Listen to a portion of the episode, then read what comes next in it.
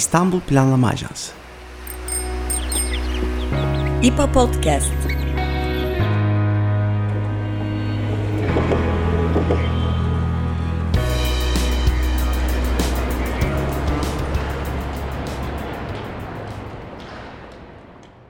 Merhaba, İstanbul Planlama Ajansı tarafından hazırlanan İPA Podcast'e hoş geldiniz. Ben Berkan Özyer. Ben Elif Yıldız Kızılca, İPA Podcast deprem özel serisi yeni bölümüyle devam ediyor.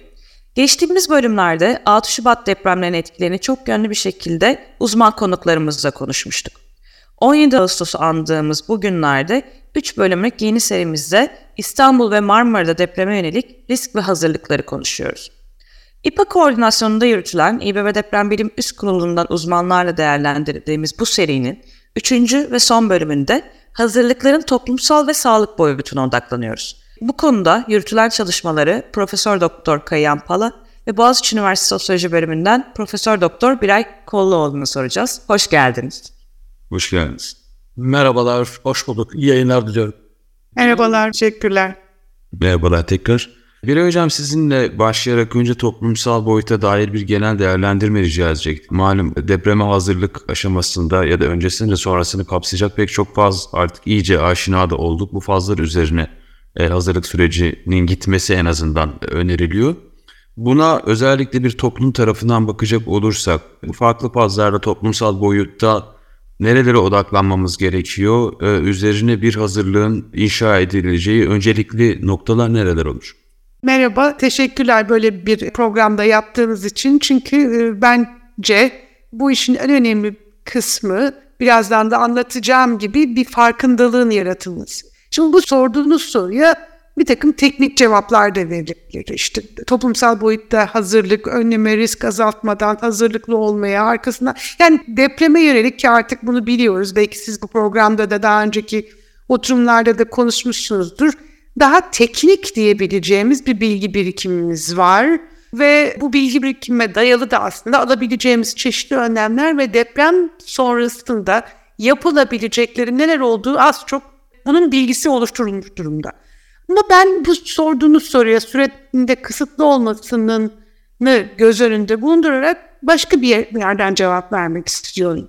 Bence en önemli toplumsal boyutu bu meselenin bir kere bizim bir deprem şehrinde yaşadığımızı, bir deprem ülkesinde yaşadığımızı kabullenmemiz. Şimdi diyeceksiniz ki bu çok bariz bir şey. Ama aslında bu önemli, çok önemli, en temel adım. Yani bizim bu kabullenmeyi, genel olarak bu farkındalığı yaratmayı başarmamız lazım. Bunun için de yine bakın bu 17 Ağustos'a hazırlık için yapıyoruz bu programları. Çok yakın zamanda yaşadığımız daha başka bir dönüm noktası da oldu. Başka bir deprem, büyük bir depremi yaşadık. Ama 17 Ağustos maalesef e, aslında olması gereken görevi, yapması gereken görevi bir anlamda biz onun bize verdiği görevi üstlenemedik. O da neydi? Bu farkındalığın yani bizim bir deprem ülkesinde, deprem bölgesinde, deprem şehrinde yaşadığımızın kabullenmemiz ve ona göre hayatımızı organize etmemiz gerektiğinin farkındalığını yaratamadı. Yani 17 Ağustos bir dönüştürücü olaya dönüşemedi. Şimdi Kahramanmaraş depremlerinden sonra belki bir umut var ortada. Bakın bunlar da sizin yaptığınız bu programda yine İstanbul Büyükşehir Belediyesi'nin kurduğu bilim kurulları yaptığı, devam ettirdiği bu çalışmalar aslında son yaşadığımız depremin bu bir dönüştürücü olaya dönüşmesi, toplumsal olarak algımızın, perspektifimizi değiştirecek bir olaya dönüşmesi. Ne demek bu?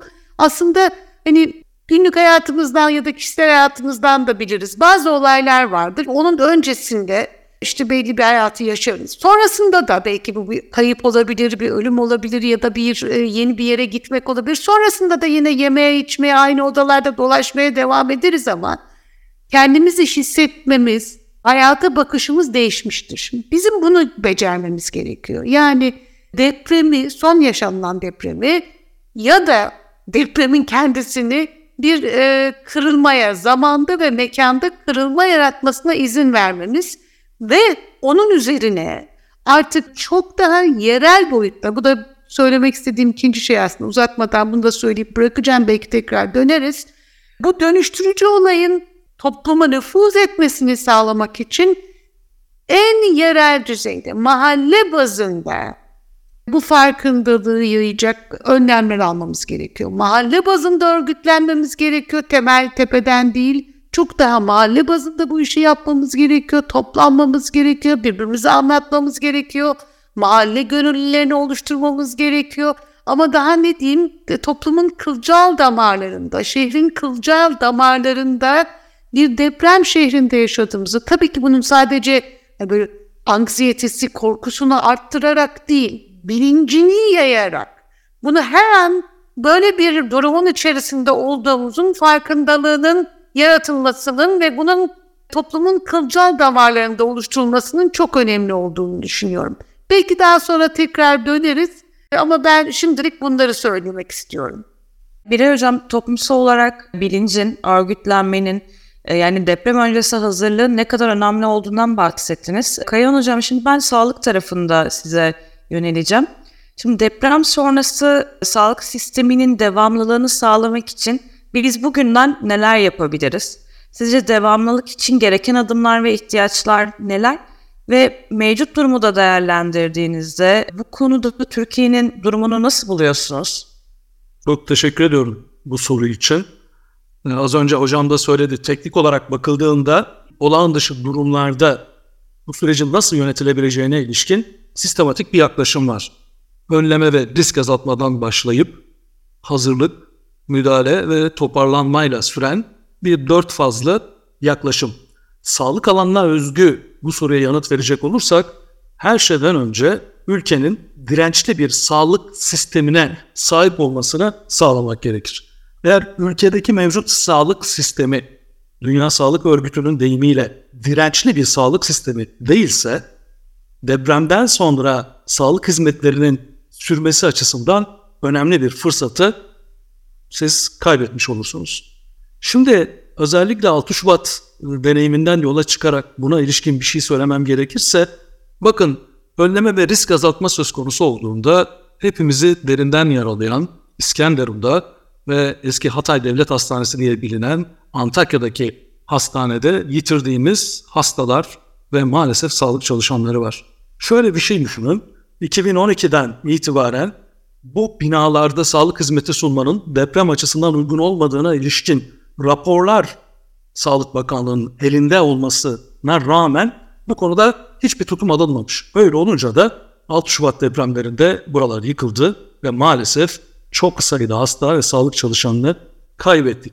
O zaman bizim bu önleme ve risk azaltma konusunda hocamın çok önemli vurguladığı bir deprem ülkesinde, bir deprem kentinde yaşadığımızın farkında olarak hemen harekete geçmemiz gerekir. Bu bağlamda örneğin İstanbul Büyükşehir Belediyesi Deprem Üst Kurulu ve bizim sağlık çalışma grubumuz hemen İstanbul'da bir haritalandırma çalışmasıyla mevcut sağlık kuruluşlarının depremsellik açısından ne durumda olduğunu e, araştırmaya çalıştık ve bunu büyük ölçüde raporlamış durumdayız. Zannediyorum önümüzdeki zamanlar içerisinde bunu kamuoyuna da açıklayabilecek duruma geleceğiz. Üstelik burada hem risk azaltma açısından mevcut sağlık kuruluşlarının depremselliğini inceliyoruz. Hem de bazı coğrafi alanlarda özellikle yollarda deprem sonrası ulaşımın çok zor olacağını da düşünerek eksikliği hissedilen yerlere sağlık hizmetini ulaştırmak için ne yapabileceğimiz konusunda da bir çalışma yürütüyoruz.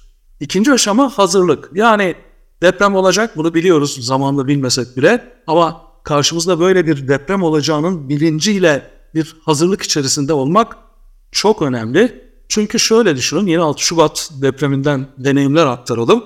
Örneğin Antakya'daki Hatay Sağlık Eğitim ve Araştırma Hastanesi yıkılmadığı halde çok sayıda hasta yine hayatını kaybetti. Bir yandan elektrik sistemiyle ilgili yoğun bakımlar elektrik verilmesinin sürdürülememesi, öte yandan da o hastanede bulunan sağlık çalışanlarının da kendi yakınlarını kurtarmak amacıyla hastaneyi terk etmelerinin burada bir e, istenmeyen sonuca yol açtığı düşünülüyor. O zaman bizim deprem senaryolarına göre bu hazırlığı da mutlaka şimdiden gündemimize almamız gerekir. Burada acil durumlara müdahale etmek için bir operasyonel hazırlık yapılmasının çok büyük önemi olduğunu söylemem gerekir.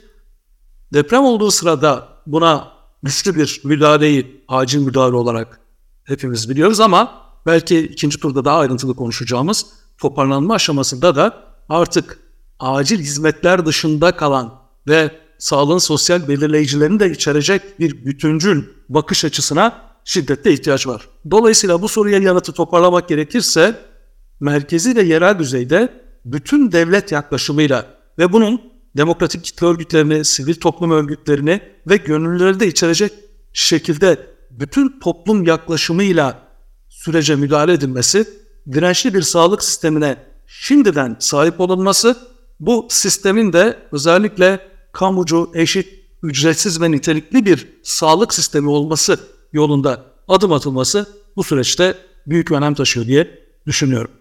Kıyan Hoca'nın bıraktığı yerden devam ederken tam olarak bizim e, diğer bölümlerde de sıklıkla altı çizilen bir nokta oldu zaten. Bütüncül bir şekilde hareket etmek ve herhangi bir alanın birbirinden bağımsız bir şekilde üzerine odaklanmanın zaten yetersiz kalacağı.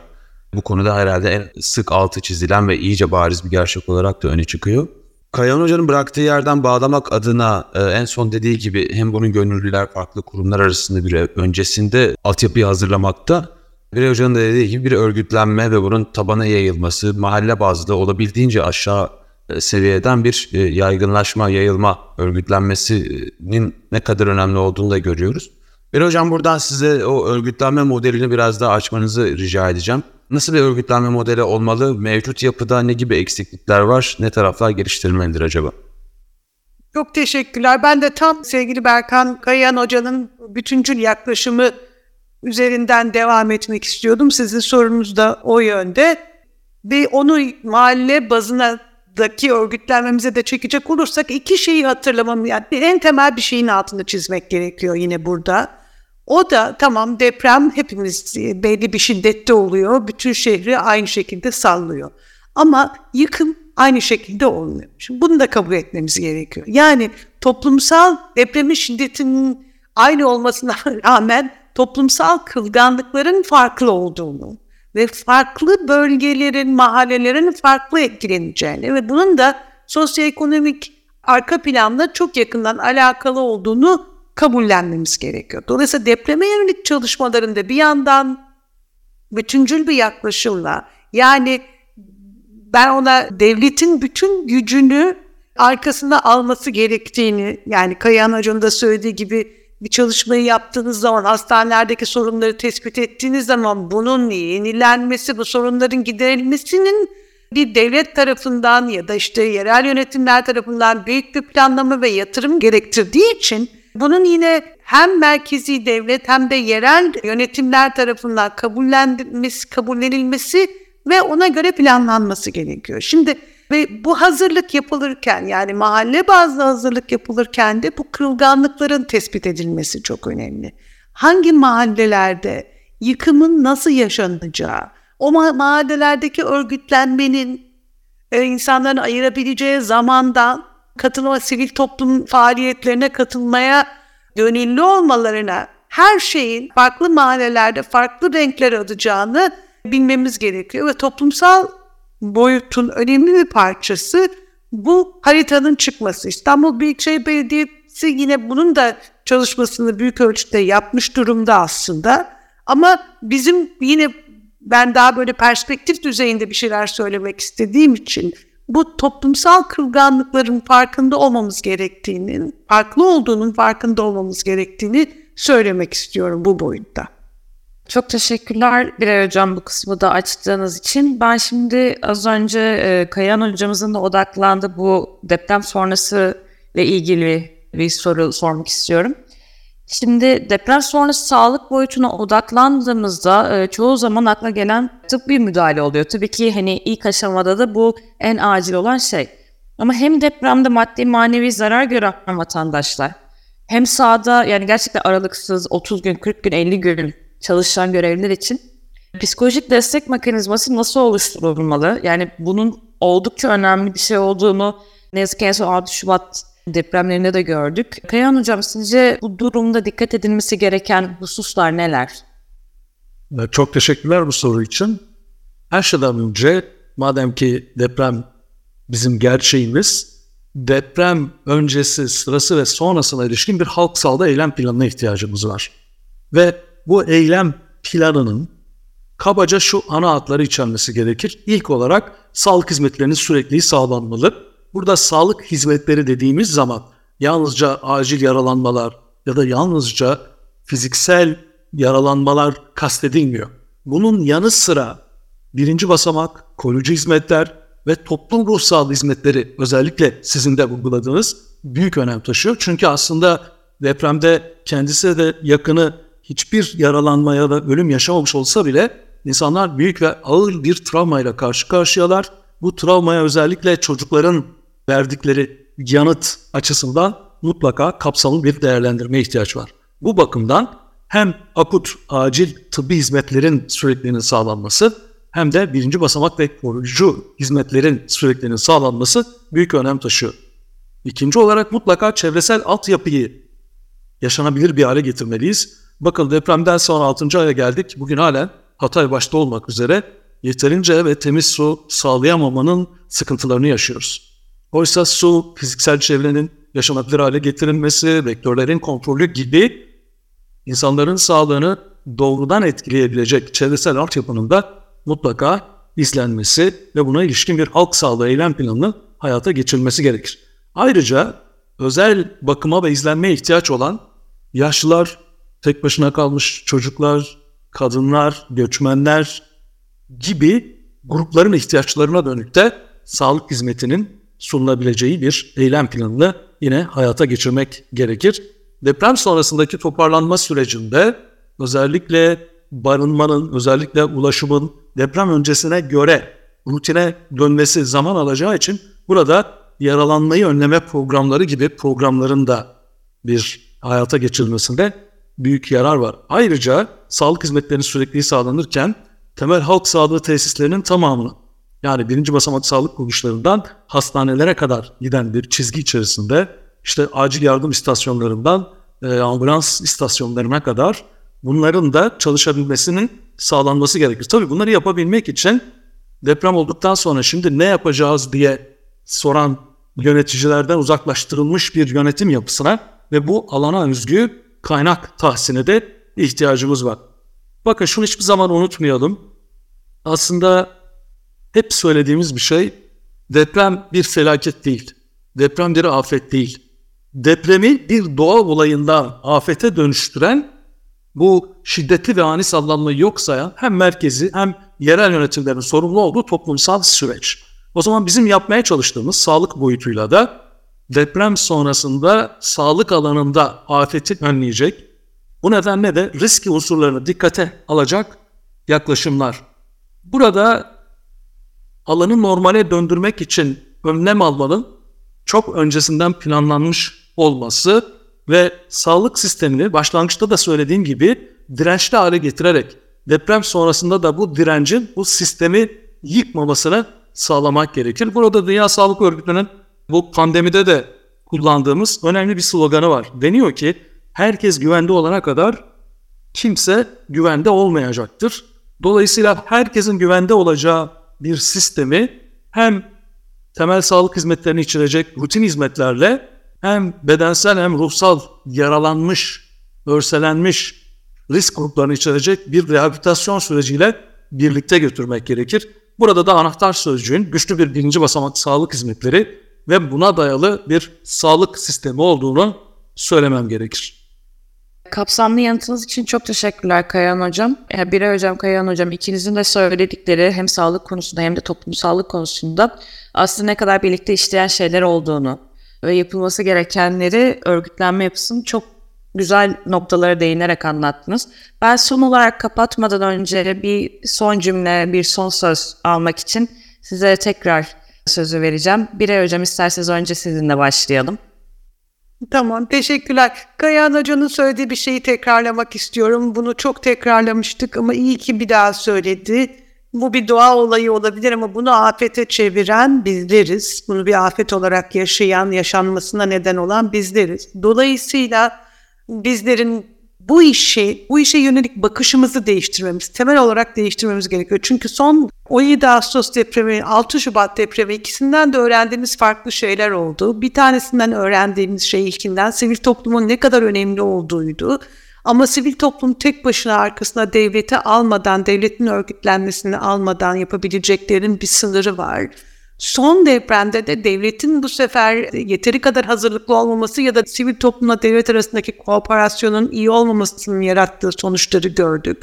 Bir takım dersleri çıkarmakla birlikte asıl yapmamız gereken bu konudaki bilgiyi ki bu birikim var. Ben en baştaki noktama geri dönmek istiyorum. Teknik bilgimiz var çok değerli hocalarımız e, Karayan Hoca da burada söylediği gibi aslında yapılma sağlık konusunda, mimari konusunda yapılması gerekenler gayet iyi biliniyor. Bizim bu bilgi birikimini bir an önce üstünde hareket edilebilir, temizlenmiş bir plana çevirmemiz, o plana bütüncül bir şekilde yaklaşmamız gerektiği ve bunu yaparken de arkamızda hem merkezi hükümeti ve devleti hem de yerel yönetimlerin işbirliği içerisinde çalışabileceği bir ortamın ortaya çıkması gerekiyor diye bitirmek istiyorum. Teşekkür ederim. Kayayan Hocam sizden de bir son cümle duymak isteriz. Teşekkürler.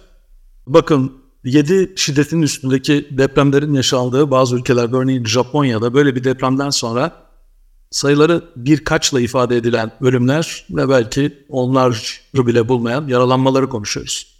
Ülkemizde ise resmi rakamlara göre 50 bin üstünde, tahminlere göre bunun çok daha üzerinde ölümlere yol açan bir deprem tırnak içinde söylüyorum felaketi var. Dolayısıyla bunu asrın felaketi olarak tanımlamak yerine Türkiye'de yapılması gerekenleri yapmayan yöneticiler, karar vericiler nedeniyle insanları erken öldüren felaketler olarak tanımlamak gerekir. Bu bağlamda yurttaşların her birinin karar vericilerden hem yerel düzeyde hem merkezi düzeyde depreme karşı yapılması gerekenleri az önce söylediğimiz sistematik içerisinde yapmayı talep eden güçlü bir çıkışa ihtiyaç var. Bakın daha geçenlerde Türkiye Büyük Millet Meclisi'nde yalnızca bu yıl için 1.2 trilyon üzerinde bir ek bütçe ortaya kondu ki bunun yalnızca üçte biri 6 Şubat depremlerinde zarar gören bölgeye ait.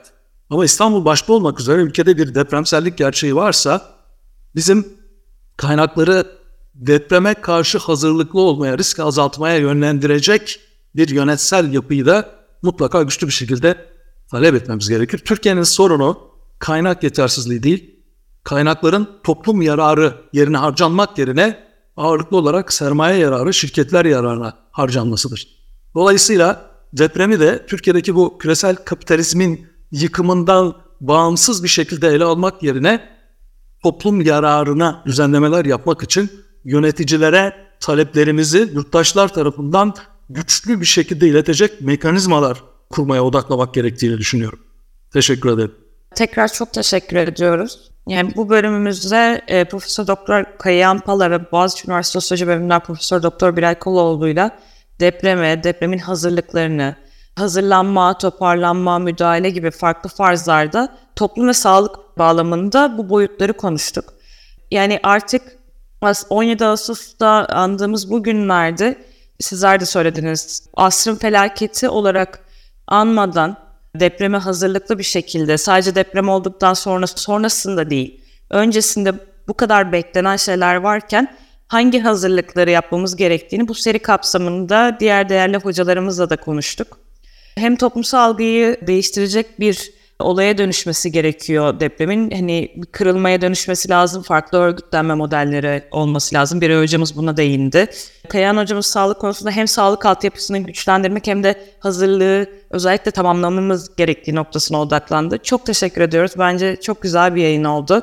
Katıldığınız için, bize zaman ayırdığınız için tekrar teşekkürler. Görüşmek üzere. Biz teşekkür ederiz. İstanbul Planlama Ajansı Podcast.